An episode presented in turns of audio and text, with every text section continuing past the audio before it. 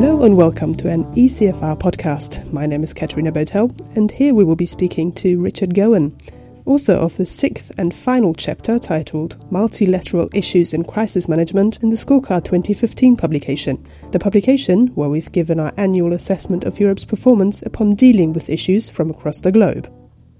In 2014, the EU faced a number of crises in countries such as Mali and the Central African Republic, one of which was the increased flow of migrants across the Mediterranean. And that has been a, a dreadful humanitarian challenge for Europe. And as we emphasize in the chapter, the EU did not present an effective, united uh, approach um, to the migrant issue. And it's also guilty of not really getting its act together on crises in, in Africa as well as the Middle East, which was contributing to the, the sheer number of migrants uh, trying to get across the Mediterranean. So it's a pretty depressing story about European crisis management uh, not coming up to scratch. And in addition to that, we see that, as in quite a few previous years, European governments are are finding it hard to keep humanitarian aid spending uh, up to the necessary levels because of the, the challenges within the Eurozone. There are slightly better stories. Um, on the, the more general multilateral front, we saw some progress towards a, a new set of global development goals, and a number of European countries played a significant role uh, in contributing to that we saw some progress towards a big climate change deal, which we hope will be agreed this year.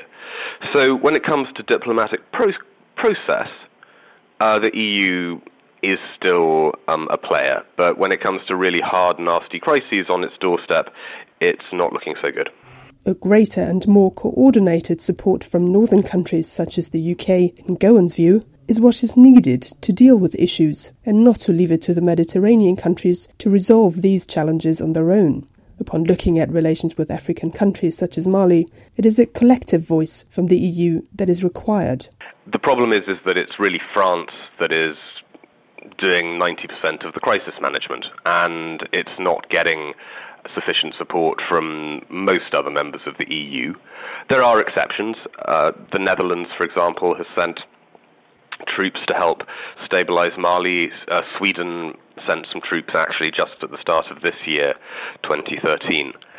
But in the main, Germany, the UK, most other European countries just don't want to get involved in these big African crises.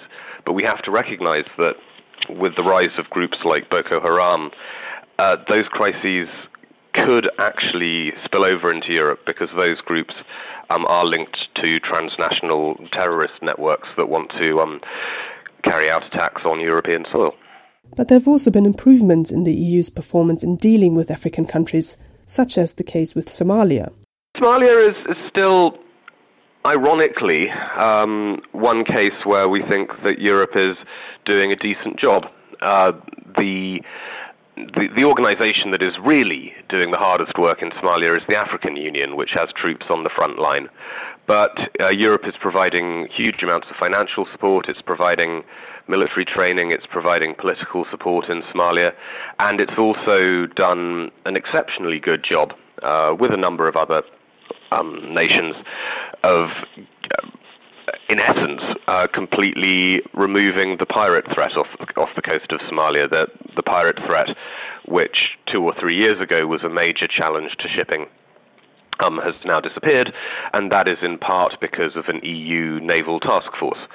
And that does go to show that when European countries work in a collective way, which they have over Somalia, uh, when they're when they're able to set up joint strategies with partners like the African Union and the UN, they can actually get big, messy crises under control. So that is one glimmer of hope. In addition to the concerns from last year that will need addressing, this year will bring new challenges for the EU in a multilateral context. I think the migration crisis is going to continue to do an immense amount of damage to Europe's uh, global reputation as a as a humanitarian power as, as well as as a, a regional power.